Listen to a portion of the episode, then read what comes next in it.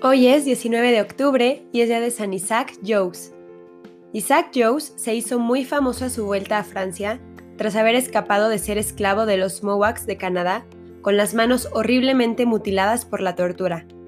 A pesar de tanto sufrimiento, volvió a las misiones donde al fin lo martirizaron. Jogues había nacido en Orleans, Francia, el 10 de enero de 1607 y entró en la Compañía de Jesús en Rouen a la edad de 17 años. 2 meses después de celebrar su primera misa, el 10 de febrero de 1636, se encontraba ya camino de la misión jesuita de Nueva Francia.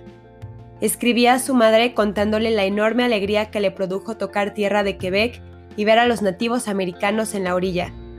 Al cabo de 1 mes y medio partió para su primera misión entre los Hurons o Hurones en español, una comunidad nativa, viajando en barcas las 900 millas que había hasta Ionatiria. En la expedición pasó 19 días remando y evitando obstáculos con las flotillas de canoas. Durante el viaje, los hurones dieron a Jogues el nombre de Ondesonk, que significa ave de oración. En Ionatiria, Jogues encontró a su héroe, Juan de Brebeuf, y comenzó a aprender la lengua de los hurones. El primer problema surgió cuando en el asentamiento surgió una epidemia de viruela y la gente echó la culpa a los misioneros de haber traído la enfermedad. Cuando la epidemia pasó, abandonaron el asentamiento y Jogues se trasladó a Saint-Marie, un lugar floreciente donde los misioneros habían enseñado a la población a cultivar la tierra y criar ganado vacuno, cerdos y aves de corral.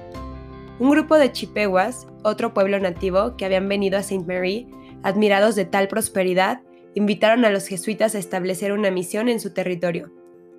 Jogues les hizo una visita en septiembre de 1641 y halló que estaban deseosos de escuchar hablar de Dios, pero el pequeño número de jesuitas hacía imposible ampliar por el momento su presencia a otras tribus. Durante el invierno y la primavera de 1642, Jogues preparó a los catecúmenos de Saint-Marie para ser bautizados en Sábado Santo.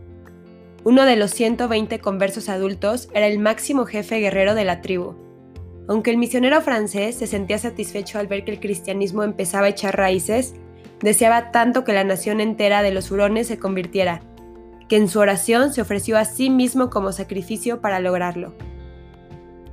En junio, Jogues acompañaba a un grupo de hurones a buscar provisiones en Three Rivers cerca de Quebec.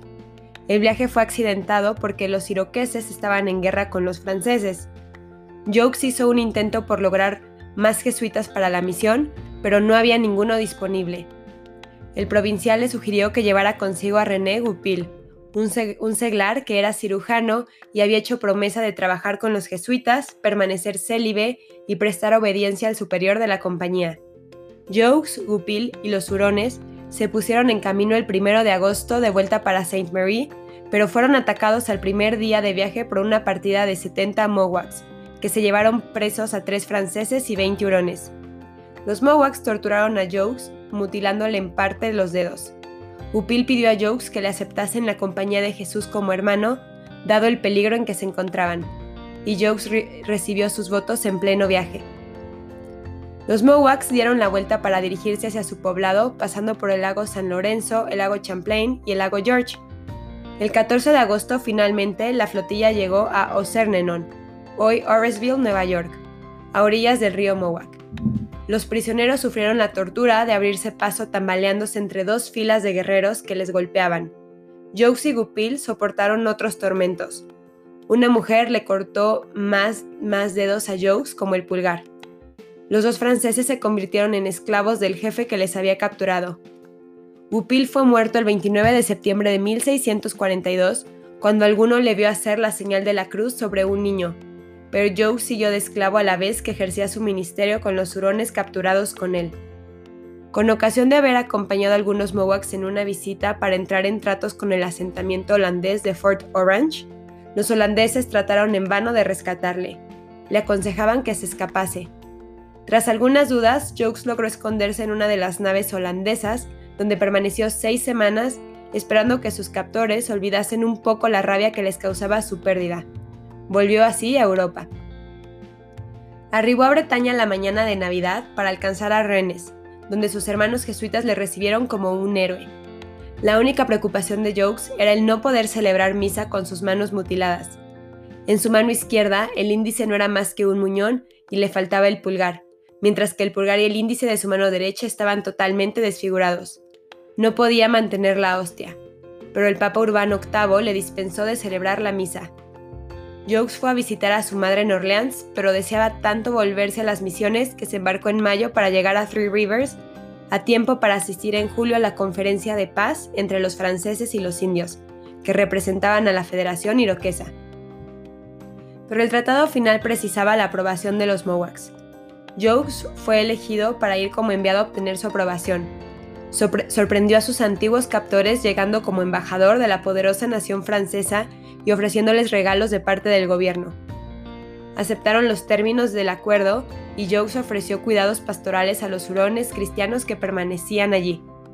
El 3 de julio, Jogues volvió a Three Rivers con el encargo de quedarse.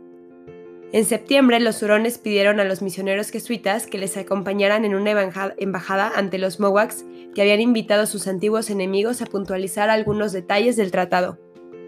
Jogues tomó consigo como ayudante suyo a otro seglar, John de Lalande, leñador de gran experiencia establecido en la Nueva Francia y que se había ofrecido para ayudar a los jesuitas. El pequeño grupo salió de Quebec el 24 de septiembre de 1646. Cuando llevaba pocos días de camino, oyeron que los Mohawks estaban de nuevo en guerra. Un hurón fue el único que se ofreció a seguir con Jogues y Lalande. Entretanto, los Mohawks de Ossernenon habían padecido una desastrosa cosecha y una epidemia, echando la culpa de ello al arcón lleno de vestidos y libros que el jesuita les había dejado cuando les visitó como embajador francés. Movilizaron guerreros que salieran a la búsqueda de franceses para matarlos y se sorprendieron agradablemente cuando el 17 de octubre cayeron en sus manos Jogues y sus dos compañeros. Pero los mismos que les habían capturado fueron atacados en el camino hacia Ossernenon, donde la gente comenzó a cortar tiras de la carne del cuello y de los brazos del jesuita.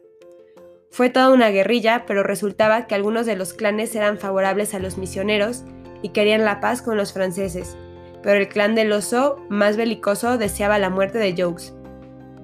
Y así lo hicieron al día siguiente con un golpe cuando entraba en una cabaña.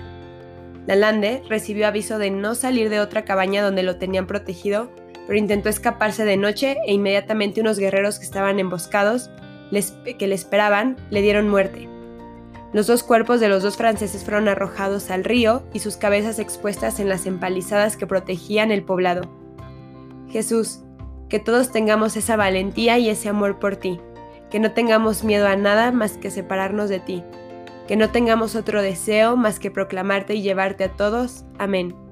San Isaac Jogues ruega por nosotros.